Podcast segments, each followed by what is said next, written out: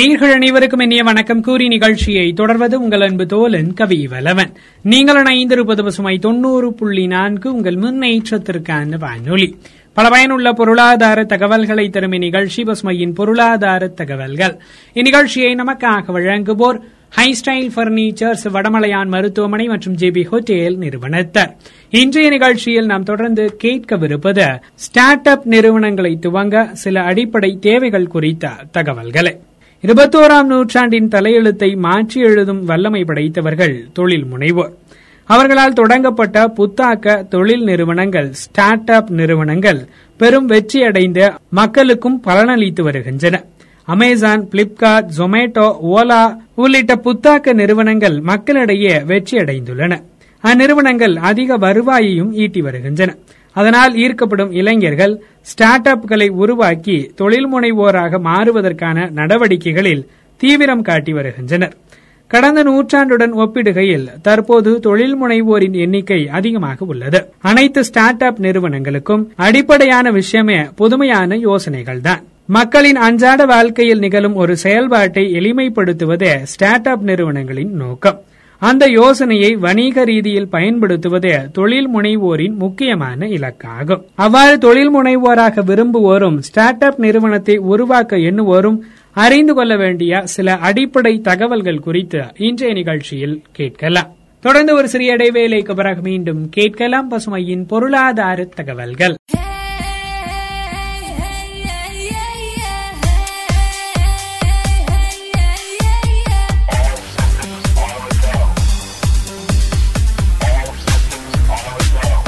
நீங்கள் இணைந்திருப்பது பசுமை தொண்ணூறு புள்ளி நான்கு உங்கள் முன்னேற்றத்திற்கான வானொலி. பல பயனுள்ள பொருளாதார தகவல்களை தரும் இந்நிகழ்ச்சி பசுமையின் பொருளாதார தகவல்கள். இந்நிகழ்ச்சியை நமக்காக வழங்குவோர் ஹை ஸ்டைல் பர்னிச்சர்ஸ் வடமலையான் மருத்துவமனை மற்றும் ஜேபி ஹோட்டேல் நிறுவனத்தர் இன்றைய நிகழ்ச்சியில் நாம் தொடர்ந்து கேட்கவிருப்பது ஸ்டார்ட் அப் நிறுவனங்களை துவங்குவதற்கு சில அடிப்படை தேவைகள் குறித்த தகவல்களை. முதலாவது தேவை தன்னம்பிக்கை. முதலில் தன்னம்பிக்கையை வளர்த்துக் கொள்வது முக்கியமானதாகும். ஏனெனில் ஸ்டார்ட் அப் நிறுவனங்கள் தொடங்கப்படுவதில் உலக நாடுகளுடன் ஒப்பிடுகையில் இந்தியா மூன்றாவது இடத்தில் உள்ளது. நாட்டில் தொடங்கப்படும் ஸ்டார்ட் அப் நிறுவனங்களின் எண்ணிக்கை ஆண்டுதோறும் பனிரண்டு முதல் பதினைந்து சதவிகிதம் வரை அதிகரிக்கிறது. எனவே எவ்வளவு ஸ்டார்ட் அப் நிறுவனங்கள் புதிதாக முளைத்தாலும் நம்மால் வெற்றியடைய முடியும் என்ற தன்னம்பிக்கையை மனதில் ஆழ பதிய வைத்துக் கொள்வது மிகவும் அவசியமாகும். அந்த தன்னம்பிக்கையே நம்மை தினமும் நெஞ்சுரத்தோடு தொடர்ந்து பயணிக்க செய்யும். எதிர்மறை எண்ணங்களில் இருந்த தன்னம்பிக்கை நம்மை காப்பாற்றும். அடுத்ததாக தோல்வி வெற்றியின் ஒரு பகுதி என்பதை நாம் புரிந்து கொள்ள வேண்டும். அடுத்தது தோல்வியை எவ்வாறு எதிர்கொள்ள வேண்டும் என்பதை நாம் கற்றுக்கொள்ள வேண்டியது மிகவும் அவசியமாகும். பெரும்பாலான நேரங்களில் தொழில் முனைவோரின் வெற்றி மட்டுமே நம் கண்களுக்கு தெரிகிறது. ஆனால் அவர்கள் கடந்து வந்த பாதை பல்வேறு தோல்விகளையும் துயரங்களையும் கொண்டதாகவே இருக்கிறது. தொடர்ந்து ஒரு சிறிய இடைவேளைக்கு பிறகு மீண்டும் கேட்கலாம் பசுமையின் பொருளாதார தகவல்கள்.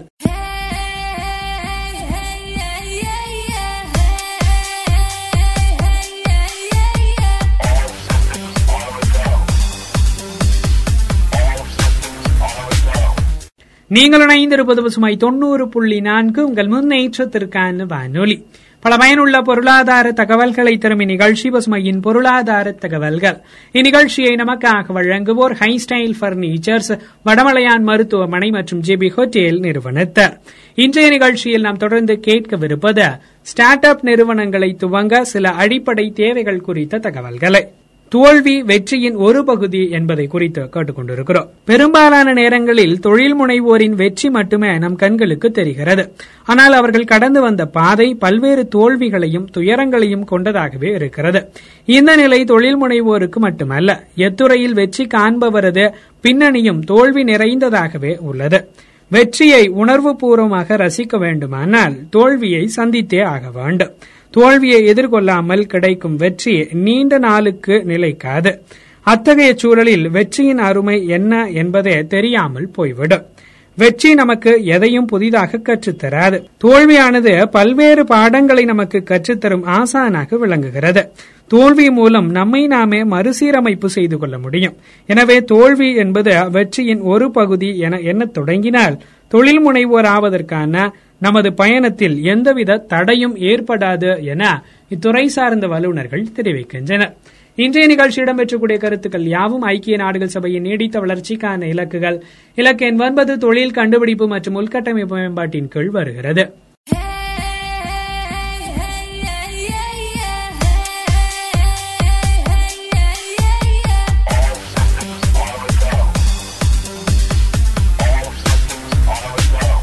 நீங்கள் இணைந்திருப்பது பசுமாய் தொண்ணூறு புள்ளி நான்கு உங்கள் முன்னேற்றத்திற்கான வானொலி. பல பயனுள்ள பொருளாதார தகவல்களை தரும் இந்நிகழ்ச்சி பசுமையின் பொருளாதார தகவல்கள்.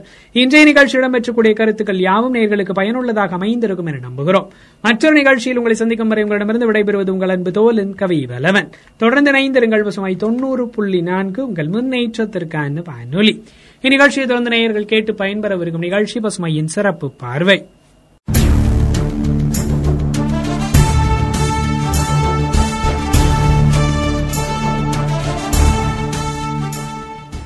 வணக்கம் நேர்களே பசுமை தொண்ணூறு புள்ளி நான்கு உங்கள் முன்னேற்றத்திற்கான வானொலியில் இது பசுமையின் சிறப்பு பார்வை. இணைந்து வழங்குகிறார்கள் ஹைஸ்டைல் பர்னிச்சர் நிறுவனத்தார் சென்னை ரேஸ் கோச்சிங் இன்ஸ்டிடியூட் இன்றைய சிறப்பு பார்வையில் தீர வாழ்க்கை வாழ்ந்த நேதாஜி குறித்து அலசப்போகிறோம். நேதாஜியின் பிறந்த நாளை தேசிய வல்லமை தினமாக ஒன்றிய அரசு அறிவித்தது. அடுத்த சில மாதங்களில் நடக்கவிருக்கும் வங்க சட்டமன்ற தேர்தலில் வங்காளிகளின் வாக்குகளை ஈர்ப்பதற்காக நேதாஜி இதுவரை இல்லாத அளவிற்கு ஒன்றிய அரசால் நினைவு கூறப்படுகிறார் என்ற விமர்சனமும் எழுந்திருக்கிறது. இரண்டாயிரத்து பதினாறு சட்டமன்ற தேர்தலையொட்டி நேதாஜி தொடர்பான ஆவணங்கள் ஒன்றிய அரசால் பொது பார்வைக்கு வைக்கப்பட்ட போதும் இதே விமர்சனங்கள் முன்வைக்கப்பட்டன. ஒன்றிய அரசின் இந்த நடவடிக்கைகளில் அரசியல் கணக்குகளும் இருக்கலாம் தவறில்லை. ஆனால் தேச நலனுக்காக தனது வாழ்வையே அர்ப்பணித்த ஒரு மாபெரும் வீரரின் வாழ்க்கையை குறித்து அதிகாரப்பூர்வமான ஆவணங்கள் வெளிவருவதும் அவர் தேசத்தின் பெருமிதமாக நினைவுகூரப்படுவதும் எல்லா வகையிலும் மிகவும் பொருத்தமானதே. நேதாஜி வகுத்த போர் வியூகங்கள் அவற்றில் அவர் அடைந்த வெற்றி தோல்விகள் ஆகியவற்றை காட்டிலும் அவரது மரணம் குறித்த விசாரணை கமிஷன்களின் அறிக்கைகளும் அவற்றுக்கிடையிலான முரண்பாடுகளுமே இன்னும் முடிவடையாத விவாதங்களாக நீண்டு கொண்டிருக்கின்றன. வரலாற்றின் புதிர் முடிச்சுகளுக்குள் சிக்கிக் கொண்டு விட்டது அவரது மரணம். ஆனால் அவர் வாழ்ந்த காலத்தில் தனது எழுத்திலும் பேச்சிலும் இந்தியாவுக்கு எத்தனையோ வழிகாட்டல்களை வழங்கியிருக்கிறார். அவற்றை பின்பற்றுவதற்கு நாம் கடமைப்பட்டிருக்கிறோம். நேதாஜி என்று அழைக்கப்பட்ட சுபாஷ் சந்திரபோஸ் ஒரு சர நேதாஜி என்று அழைக்கப்பட்ட சுபாஷ் சந்திரபோஸ் ஒரு சாகசக்காரர் என்பதற்காகவே பெரிதும் விரும்பப்படுகிறார். வீட்டுக் காவலில் இருந்து தப்பித்து ராணுவ படைக்கு தலைமையேற்று அவர் நடத்திய போர் வெற்றி பெறாமல் போயிருக்கலாம். ஆனால் அது கதைகளில் மட்டுமே நாம் சந்தித்து வந்த சாகசங்களையெல்லாம் உண்மையாக்கிவிட்டது. லண்டன் சென்று படித்து சிவில் சர்வீஸ் தேர்வில் வெற்றி பெற்ற நிலையிலும் அந்த பணியை தூக்கி எறிந்துவிட்டு சுதந்திர போராட்டத்தில் பங்கெடுத்துக் கொண்டவர் என்பதாலேயே அவர் தலைவராகிவிடவில்லை. கல்லூரி பருவத்திலேயே வெள்ளை இனத்தைச் சேர்ந்த பேராசிரியர்களின் நிறவாத போக்கை எதிர்த்து மாணவர்களை ஒன்று திரட்டியவர். காலரா பெருந்தொற்று காலத்தில் நண்பர்களுடன் சேர்ந்து களப்பணிகளில் ஈடுபட்டவர். இறந்தவர்களின் பிணங்களை நண்பர்களுடன் தூக்கிச் சென்று இறுதிச் சடங்குகளை செய்தவர். அதனால் தான் மிகவும் இளம் வயதிலேயே அவர் கல்கத்தா மேயராகவும் காங்கிரஸ் கட்சியின் தேசிய தலைவராகவும் தேர்ந்தெடுக்கப்பட்டார். பார்வை குறைபாடு என்று ராணுவத்தில் சேர்த்துக் கொள்ள அனுமதி மறுக்கப்பட்ட அந்த இளைஞர் பின்பு ஒரு ராணுவத்தையே தலைமையேற்று நடத்தினார் என்பது நமது முயற்சிகளில் உளம் சோர்ந்த இளைஞர்களுக்கெல்லாம் உற்சாகமும் ஊக்கமும் தரும் அனுபவ பாடம். ஒரு பாடலுக்கு பிறகு பசுமையின் சிறப்பு பார்வை தொடரும்.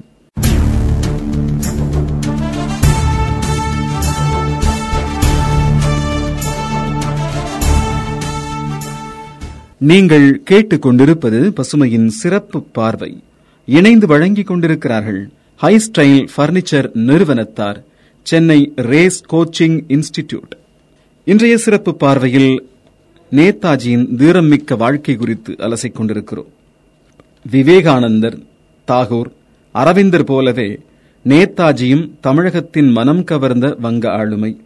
சென்னை சிறையில் சுபாஷ் அடைக்கப்பட்டது பின்னாளில் இந்திய தேசிய ராணுவம் உருவாவதற்கு ஒரு வலுவான அடித்தளத்தை உருவாக்கியது.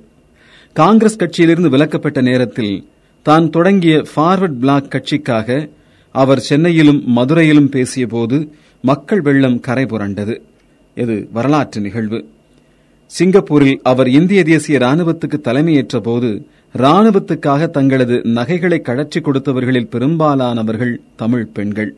ராணுவத்தில் ஜான்சி ராணி பெயரிலான பெண்கள் படைப்பிரிவுக்கு தலைமை ஏந்தியவர் தமிழகத்தைச் சேர்ந்த லட்சுமி.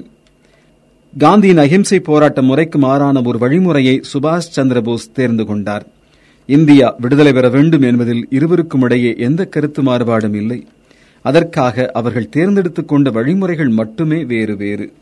விடுதலை பெற்ற இந்தியாவில் வெவ்வேறு சமய நம்பிக்கைகளைச் சேர்ந்தவர்களும் நல்லிணக்கத்துடன் வாழ வேண்டும் என்றே இருவருமே மனதார விரும்பினர். நேதாஜியின் சிறை கடிதங்கள் இந்த சமய நல்லிணக்க உணர்வுக்கு ஆதாரமாக இருக்கின்றன. மேலும் ஒரு பாடலுக்கு பிறகு பசுமையின் சிறப்பு பார்வை தொடரும்.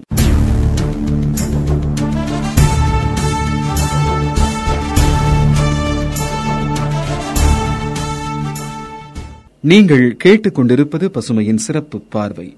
இணைந்து வழங்கிக் கொண்டிருக்கிறார்கள் ஹைஸ்டைல் பர்னிச்சர் நிறுவனத்தார் சென்னை ரேஸ் கோச்சிங் இன்ஸ்டிடியூட் இன்றைய சிறப்பு பார்வையில் நேதாஜியின் தீரம் மிக்க வாழ்க்கை குறித்து அலசிக் கொண்டிருக்கிறோம். சிறைச்சாலைகளில் இருந்து நேதாஜி எழுதிய கடிதங்கள் சிறை இலக்கியங்களில் தவிர்க்கவியலாத இடத்தை பெறுபவை. தனது அரசியல் ஆசான் சித்தரஞ்சன் தாஸை குறித்து அவர் எழுதிய பகுதிகள் நேதாஜியின் மதச்சார்பற்ற கொள்கையை அறிந்து கொள்ளவும் வாய்ப்பளிக்கின்றன. அவரது வார்த்தைகளிலேயே அதை பார்க்கலாம். இந்தியாவில் உள்ள சமயங்கள் சம்பிரதாயங்கள் வகுப்புகள் யாவும் பரஸ்பரமாக ஒற்றுமைப்பட்டு ஜாதி தர்மம் வகுப்பு இவற்றை மீறி இந்தியர் என்ற பெயரில் நாம் ஸ்வராஜ்ய இயக்கத்தில் சேர வேண்டும் என்ற ஆசையை அவர் சாவளவும் போஷித்து வந்தார். உடன்படிக்கையினால் சமய ஒற்றுமையோ வகுப்பு ஒற்றுமையோ ஏற்படாது. இவையெல்லாம் உயர்ந்த உணர்ச்சிகளினால் ஏற்பட வேண்டுமே ஒழிய கட்டுத்திட்டங்களினால் ஏற்பட மாட்டா என்று சொல்லி அவருடைய கொள்கை வெறும் ஆகாய்கோட்டை என்று அசட்டை செய்தனர் சிலர். ஒருவருக்கொருவர் விட்டுக் கொடுக்காது போனால் அரை நிமிஷங்கூட நாம் இவ்வுலகில் வாழ்வை நடத்த முடியாது. இந்த மனித சமூகம் அத்தகையதோர் ஒற்றுமையிராவிட்டால் அழிந்தே போய்விடும் என்று தேசபந்து அவர்களுக்கு பதிலளித்தார். இல்லறத்திலும் சரி நண்பர்களிடமும் சரி சமூக வாழ்க்கையிலும் சரி அரசியலிலும் சரி ஒவ்வொரு நிமிடமும் மதபெங்களில் ஒரு சமரசம் ஏற்படாவிட்டால் ஒன்றுபட்டு மனிதரால் வாழ முடியாது. உலகத்தின் ஒரு மூலையிலிருந்து மற்றொரு மூலைக்கு வாணிபம் நடப்பது கூட ஒரு உடன்படிக்கையின் பேரின்றால் அன்பு அனுதாபம் இவற்றின் வாசனையே இராது போனால் உலகத்தில் ஒற்றுமை கைகூடாது. சுபாஷ் சந்திரபோஸின் வாழ்க்கை சரிதத்தை இன்று படிக்கிற போது நம்முடைய சமகாலத்திய அரசியல் காட்சிகள் முரண்களாய் நெருடிக்கொண்டே இருக்கின்றன. வங்கத்தை மதத்தின் அடிப்படையில் இரு கூறுகளாக்கிய வைஸ்ராய் கர்சனின் முயற்சிக்கு எதிராக அன்று இந்துக்களும் முஸ்லிம்களும் ஒன்றிணைந்து திரண்டார்கள்.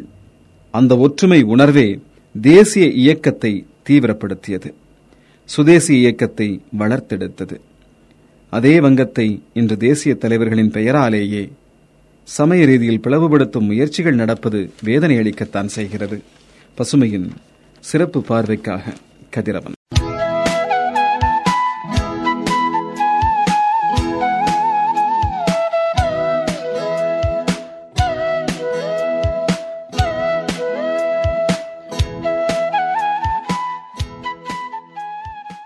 பசுமை நேயர்கள் அனைவருக்கும் உற்சாகமான வணக்கத்தை சொல்றேன். நான் உங்கள் அஜய் செந்தமிழ் செல்வி. பசுமை தொண்ணூறு புள்ளி நான்கு உங்கள் முன்னேற்றத்திற்கான வானொலியில் இந்த நிகழ்ச்சி பசுமையின் மருத்துவ உலகம் நிகழ்ச்சி. இந்த நிகழ்ச்சி இந்த வழங்கிட்டு இருக்காங்க ஸ்ரீ வாசவி தங்க மாளிகை மற்றும் அவதார் ஜெராமிக்ஸ்.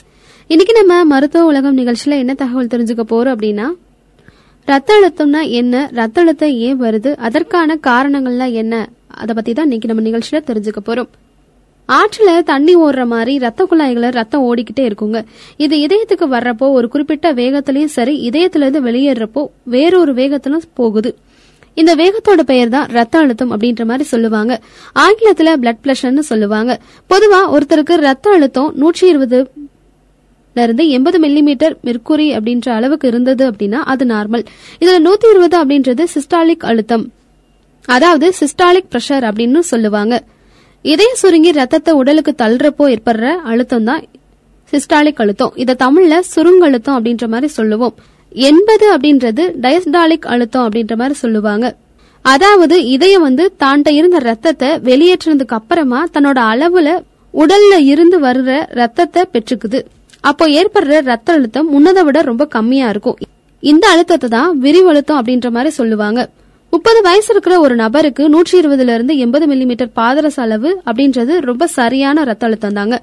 இதுல நூற்றி இருபது அப்படின்றது சுருங்கழுத்தம் எண்பது அப்படின்றது விரிவழுத்தம் ஆனா இது எல்லாருக்குமே சொல்லி வச்சது மாதிரி நூற்றி இருபதுல இருந்து எண்பது அப்படின்ற அளவுக்கு இருக்காதுங்க. ஒரே வயசுதான் ஆனாலுமே ஆளுக்கால் உடல் எடை உயரும் இது மாதிரி வித்தியாசப்படுது இல்லையா? அதே மாதிரிதான் சுருங்கழுத்தமும் விரிவழுத்தமும் கொஞ்சம் வித்தியாசப்படும். அதனால தான் உலக சுகாதார நிறுவனம் ஒரு நபருக்கு நூற்றுல இருந்து எழுபது மில்லிமீட்டர் முதல் நூற்றி நாற்பது முதல் தொண்ணூறு மில்லிமீட்டர் வரைக்குமே உள்ள ரத்த அழுத்தத்தை நார்மல் அப்படின்ற மாதிரி வரையறை செஞ்சிருக்கு. இது நூற்றி நாற்பதுல இருந்து தொண்ணூறு மில்லிமீட்டருக்கு மேல அதிகரிச்சிச்சு அப்படின்னா அது உயர் ரத்த அழுத்தம் அப்படின்ற மாதிரி சொல்லுவாங்க. சோ இன்னும் தெரிஞ்சுக்கலாம் ரத்த அழுத்தம் அதிகரிக்கிறது ஏன் அப்படின்றத பத்தி. நிகழ்ச்சியில ஒரு அருமையான பாடலுக்கு பிறகு அதுவரை இணைந்திருங்கள் பசுமை தொண்ணூறு புள்ளி நான்கு உங்கள் முன்னேற்றத்திற்கான வானொலி.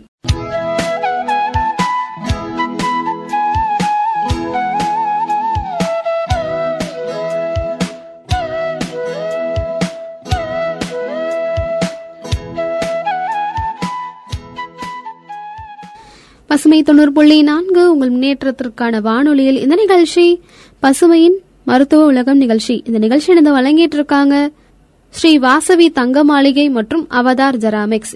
இந்த நிகழ்ச்சிக்காக நான் உங்கள் அஜய் செந்தமிழ் செல்வி. இன்னைக்கு நம்ம மருத்துவ உலகம் நிகழ்ச்சியில என்ன தகவல் தெரிஞ்சுட்டு இருக்கோம் அப்படின்னா ரத்த அழுத்தம் ஏன் வருது? அதற்கான காரணங்களுக்கு என்ன? அதை பத்தி தான் நம்ம தெரிஞ்சுக்கிட்டு இருக்கோம் அடுத்ததா ரத்த அழுத்தம் அதிகரிக்கிறது ஏன் அப்படின்ற பத்தி தெரிஞ்சுக்கலாம். ரத்த அழுத்தத்தை ஒழுங்குபடுத்தி நிர்வகிக்கிறதுல சிறுநீரகங்கள் அற்றினல் சுரப்பி மூளை நரம்பு மண்டலம் இது எல்லாமே முக்கிய பங்கு வகிக்குது. இதனோட பயனா உடல்ல இயல்பாவே ரத்த அழுத்தம் சீரா இருக்குது. இந்த சங்கிலி அமைப்புல ஏதாவது ஒரு சிக்கல் ஏற்பட்டுச்சு அப்படின்னா ரத்த அழுத்தம் வந்து அதிகரிச்சிருங்க. சிலருக்கு இது தற்காலிகமா அதிகரிக்கும் பலருக்கு நிரந்தரமாவே அதிகரிச்சிரும். இப்படிப்பட்டவங்க தான் ரொம்ப ரொம்ப எச்சரிக்கையா இருக்கணும். தற்காலிக உயர் ரத்த அழுத்தம்னா என்ன அப்படின்ற பத்தி தெரிஞ்சுக்கலாம். ரத்த அழுத்தம் அப்படின்றது உடல்ல மாறிக்கிட்டே இருக்குங்க. நிக்கிறப்போ உட்கார்ந்துருக்கப்போ இல்ல படுத்திருக்கப்போ எடுக்கப்படக்கூடிய ரத்த அழுத்த அளவுகள்ல சற்று வித்தியாசம் கண்டிப்பா இருக்கும். அதே மாதிரி மகிழ்ச்சி கவலை கோபம் பயம் அதிர்ச்சி உறக்கம் உடற்பயிற்சி இந்த மாதிரி நம்ம ஏதாவது ஒரு வேலை பண்ணிக்கிட்டே இருக்கிறப்போ அதுக்கு தகுந்த மாதிரி ரத்த அழுத்தம் கொஞ்சம் கொஞ்சம் அதிகமாகவோ இல்ல கம்மியாவோ இருக்கும். ஃபார் எக்ஸாம்பிள் நம்ம தூங்குறப்போ ரத்த அழுத்தம் வந்து கொஞ்சம் கம்மியா தாங்க இருக்கும். அதே மாதிரி உணர்ச்சி வசப்படுறப்போ ரொம்ப அதிகமா இருக்கும். காலை நேரத்துல இயல்பாவும் சாயங்கால நேரத்துல கொஞ்சம் ஹை லெவல்ல காணப்படும். இது தற்காலிக மாற்றம் தான் அதே மாதிரி நம்ம உடல் வந்து ஓய்வு எடுக்கிறப்ப பாத்தீங்க அப்படின்னா ரத்த அழுத்தம் வந்து இயல்பு நிலைக்கு திரும்பிடும் இதே மாதிரி கர்ப்ப காலத்துல சில பெண்களுக்கு தற்காலிகமா ரத்த அழுத்தம் அதிகரிக்குங்க. குழந்தை பிறந்ததுக்கு அப்புறமா அது நார்மல் ஆயிரும். அதனால ஒருத்தருக்கு முதல் முறையா ரத்த அழுத்தத்தை அளக்குறப்போ ஒரே ஒரு முறை மட்டுமே அளந்துட்டு அவருக்கு உயர் ரத்த அழுத்தம் இருக்கு அப்படின்றத நம்ம தெளிவா சொல்ல முடியாதுங்க. அடுத்ததா நிரந்தர உயர் ரத்த அழுத்தம் என்ன அப்படின்றத தெரிஞ்சுக்கலாம். பொதுவா ஏஜ் கூடுறப்போ ரத்த அழுத்தம் வந்து அதிகரிக்கும். உடற்பருமன் சர்க்கரை நோய் சிறுநீரக நோய் பிறவியல் ரத்த குழாய் பாதிப்பு ரத்த கொதிப்பு புகைப்பழக்கம் மது பழக்கம் இருக்கிறவங்க மன அழுத்தம் உறக்கமின்மை போன்ற பாதிப்பு இருக்கிறவங்க ஓய்வில்லாம வேலை பார்க்கறவங்களுக்கு ரத்த அழுத்தம் அதிகரிக்கிறதுக்கு வாடிக்கையா மாறிக்கிட்டு இருக்குங்க. இது மட்டும் இல்லாம ஒருத்தருக்கு உண்மையா ரத்த அழுத்தம் அறியறதுக்கு தொடர்ந்து சில நாட்களுக்கு ஐந்து அல்லது ஆறு முறை ரத்த அழுத்தத்தை அளவிட்டு பாக்குறாங்க மருத்துவர்கள். அதுல மூன்று அல்லது நான்கு அளவுகள் அதாவது நூற்றி நாற்பது தொண்ணூறுக்கு மேல இருக்கிற அளவு இருந்தது அப்படின்னா அவங்களுக்கு உயரத்த அழுத்தம் இருக்கிறதா கணிக்கிறாங்க. இன்னும் தெரிஞ்சுக்கலாம் தனித்த உயரத்த அழுத்தம்னா என்ன அப்படின்றத பத்தி நிகழ்ச்சியில ஒரு அருமையான பாடலுக்கு பிறகு அதுவரை தொடர்ந்து இணைந்திருங்கள் பசுமை தொண்ணூறு புள்ளி நான்கு உங்கள் முன்னேற்றத்திற்கான வானொலி.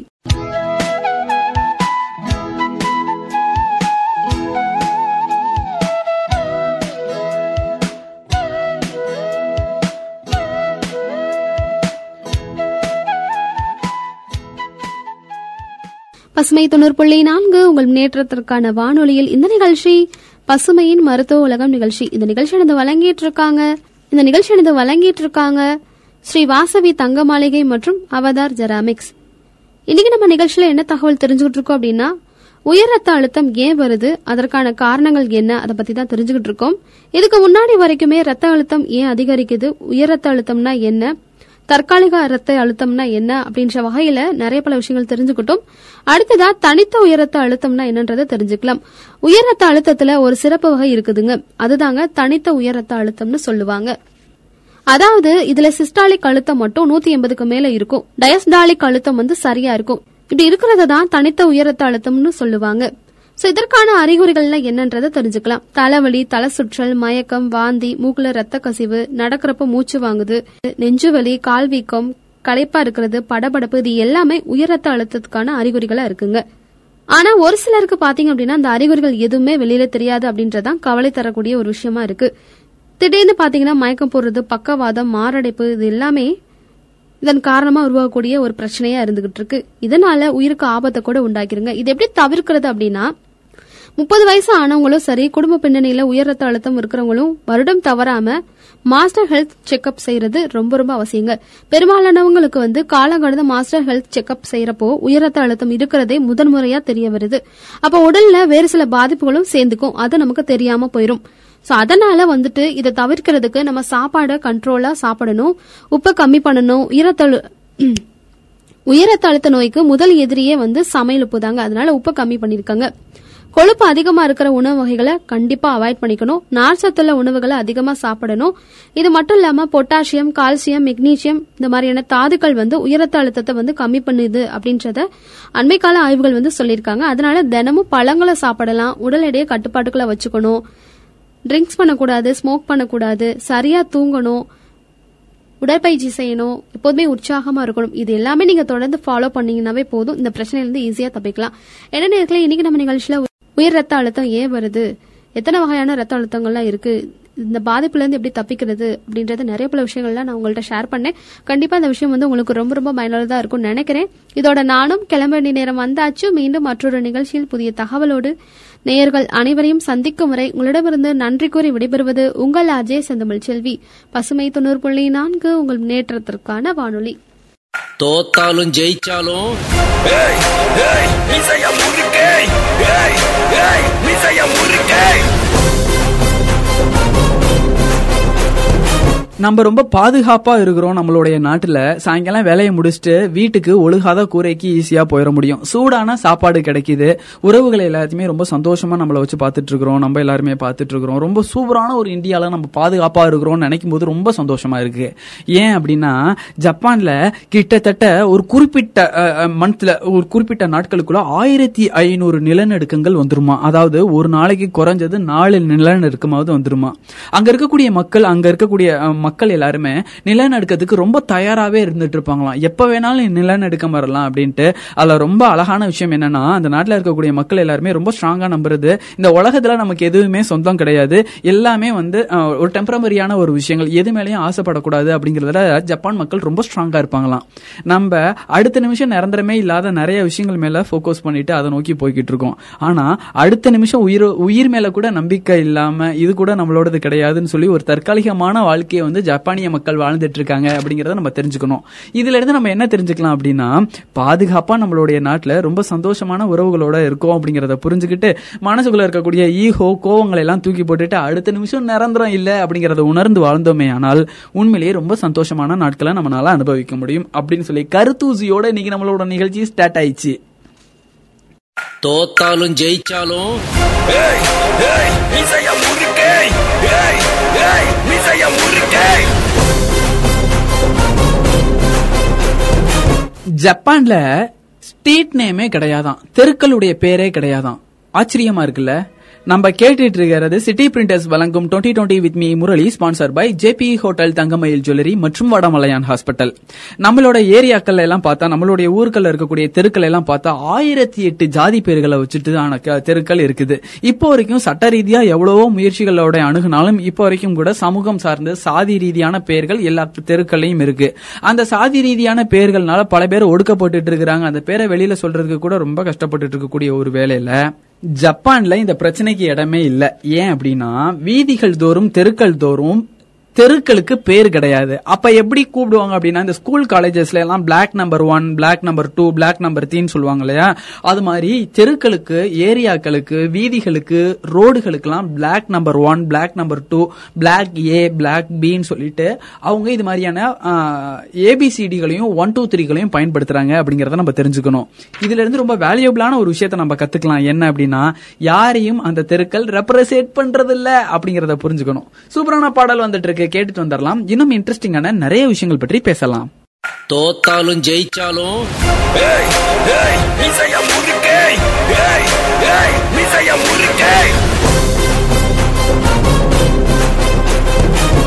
இந்த கார்ட்டூன் கதாபாத்திரங்கள் உண்மையிலேயே எல்லாரோட வாழ்க்கையிலும் இன்றியமையாத ஒரு மகிழ்ச்சியான ஒரு உணர்வை உருவாக்கும் கண்டிப்பா. ஏன்னா சின்ன வயசுல எல்லாம் நம்ம பார்த்த சக்திமான்லாம் இப்ப நினைச்சாலும் உண்மையிலேயே கூஸ் பம்ஸா இருக்கும். இது மேலேயாப்பா நம்ம இவ்வளவு ஆசைப்பட்டோம் அப்படின்னு சொல்லி கொஞ்சம் வளர்ந்தாலும் அந்த கற்பனையான கதாபாத்திரங்கள் மேல அழகான ஒரு காதல் எல்லாரோடைய ஆள் மனசுல ஒரு ஓரத்துல இருந்துட்டே தான் இருக்கும்.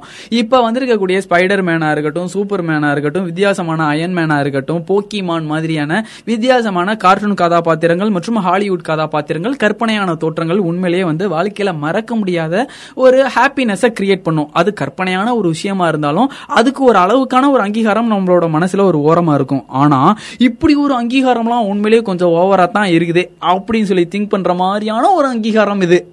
நம்ம கேட்டுட்டு இருக்கிறது சிட்டி பிரிண்டர்ஸ் வழங்கும் twenty twenty with me Murali sponsor by JP hotel Thangamayil jewellery மற்றும் வடமலையான் ஹாஸ்பிட்டல் ஜப்பான்ல காட்ஸில்லா அப்படிங்கக்கூடிய ஒரு கற்பனையான கதாபாத்திரத்தை உருவாக்கி இருக்கிறாங்க இந்த காட்ஸில்லாவை உருவாக்குனதே ஜப்பான் தான் அப்படின்னு சொல்லி எனக்கே அஞ்சு நிமிஷத்துக்கு முன்னாடி தான் தெரியும். இதை வந்து ஆயிரத்தி தொள்ளாயிரத்தி ஐம்பத்தி நாலாவது வருஷம் உருவாக்கி இருக்கிறாங்க உலக அளவுல காட்ஸில்லா பயங்கர ஃபேமஸான ஒரு கார்ட்டூனாவும் ஒரு கற்பனை கதாபாத்திரமாவும் மக்களுக்கெல்லாம் ரொம்ப பிடிச்சு போனனால அது ஜப்பானினுடைய மிகப்பெரிய பிரைடான பெருமைக்குரிய ஒரு விஷயமா ஜப்பான் நாடு உணர்ந்திருக்காங்க. அதுக்காகவே ரெண்டாயிரத்தி பதினஞ்சாவது வருஷம் சிட்டிசன்ஷிப் கொடுத்திருக்கிறாங்க.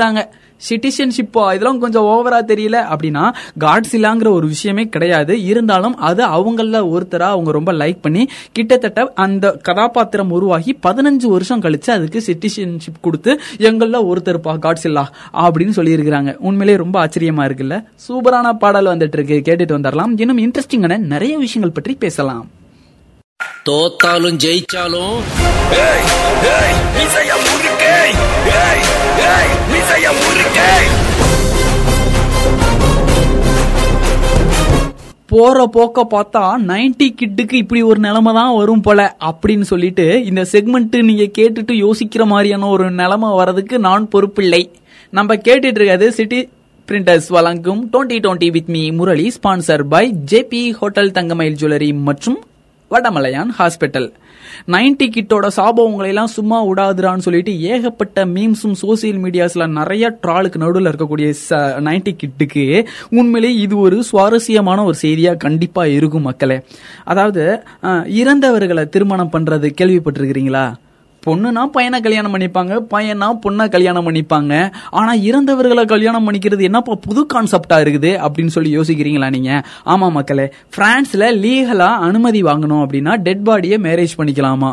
அளவு கடந்த காதல் பற்றுதல் அவங்கள ரொம்ப பிடிக்கும் பட் அவங்க இறந்து போயிட்டாங்க அப்படின்னா நம்ம நாடுகளில் அப்படி ஒரு சட்டம் கிடையாது. பட் பிரான்ஸ் மாதிரியான மேலை நாடுகள் ஒரு சில நாடுகளில் லீகலான அனுமதி பெற்றோமே ஆனால் இறந்த பாடிகளை நம்மளால மேரேஜ் பண்ணிக்க முடியும் அப்படிங்கறத நீங்க தெரிஞ்சுக்கங்க.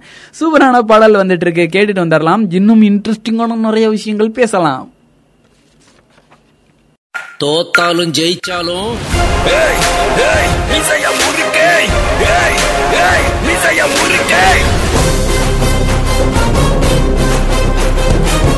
இன்னைக்கு நம்மளோட நிகழ்ச்சியில பேசப்பட்ட நீங்க தெரிஞ்சுக்கிட்ட எல்லா விஷயங்களும் உங்களுக்கு ரொம்ப யூஸ்ஃபுல்லா தெரியாத விஷயங்களை எல்லாம் நீங்க தெரிஞ்சுக்கிட்டீங்க அப்படிங்கிற நம்பிக்கையோட இப்படி எல்லாமாபா இருக்குது அப்படிங்கிற மாதிரியான ஒரு விஷயங்களை நான் உங்களுக்கு புரிய வச்சிருக்கிறேன் அப்படிங்கிற நம்பிக்கையோட நான் கிளம்ப வேண்டிய நேரம் வந்தாச்சு. எனது ஆமாங்க. Seven thirty to eight thirty தான் நம்மளோட டைம் முடிஞ்சு போச்சு அப்படிங்கிற ஒரு காரணத்தினால நாளைக்கு இதே மாதிரியே seven thirty to eight thirty உங்களை வந்து சந்திக்கிறேன். அதுவரை உங்களிடமிருந்து விடை பெற்றுக் கொள்வது உங்கள் favourite RJ Murali. Stay tuned இது மை நைன்டி பாயிண்ட் ஃபோர் உங்கள் உங்கள் முன்னேற்றத்திற்கான வானொலி.